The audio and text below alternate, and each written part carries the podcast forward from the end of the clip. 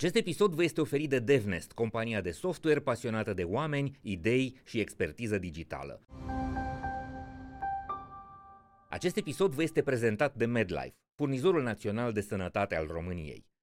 O mare parte din inovația pe care o facem noi e, e în felul în care muncim, ca, nu știu, ora de muncă să aducă de la an la an impact din ce în ce mai mare.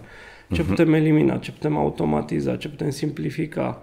Deseori descoperim că facem foarte eficient lucruri care nu aduc nimic și vrei să le elimini, știi? Și cred că despre asta e frugalitatea uh, în mare, despre a elimina risipa. Nu nimic altceva.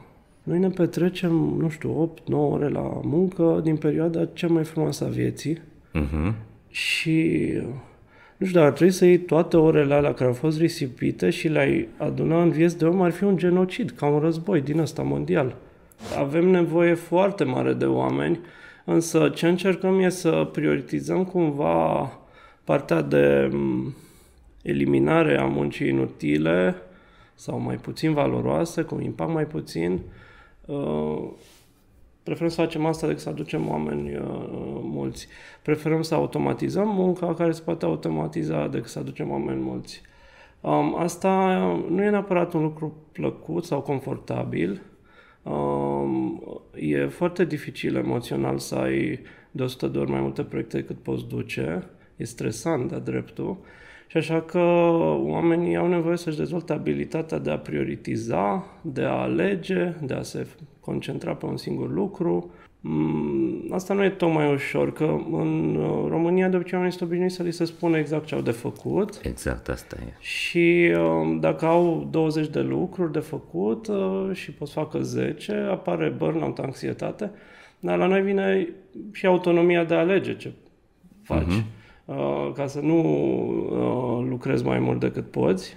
Și așa că um, Cam asta e balanțul destul de dificil de a ajuta oamenii să, să poată prioritiza bine munca și să facă doar ce are valoare, știu eu, multiplicativă, pe termen lung, pe termen uh-huh. lung enduring și, um, și să mereu să aleagă să optimizeze munca curentă, să elimine munca inutilă, să elimine sursele de suport, uh, sursele de muncă neplanificată, să, să fie asta o prioritizare continuă.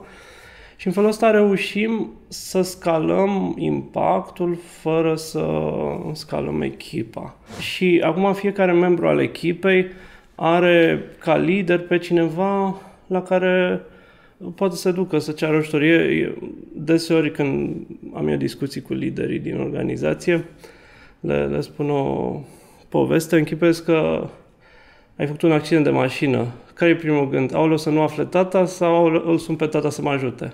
Cam așa ai vrea să se poartă oamenii cu tine. Uh-huh. Să aibă atât de multă încredere încât să-ți Orice spună, ar face, știi sigur. că o să fie alături uh-huh. de Să el. nu le fie teamă de reproș, da. de pedeapsă de multe ori. Sau nu? de judecată De judecată, măcar. da, da, exact. Bun, o să ne întoarcem la asta. Am, am citit treaba asta și mi se pare valoroasă. Definiția liderului la tine este asta, sunt aici pentru tine. da, servant. Sunt aici să te ajut, sunt aici să te sprijin, sunt aici să te servesc, sunt aici să îți răspund nevoii.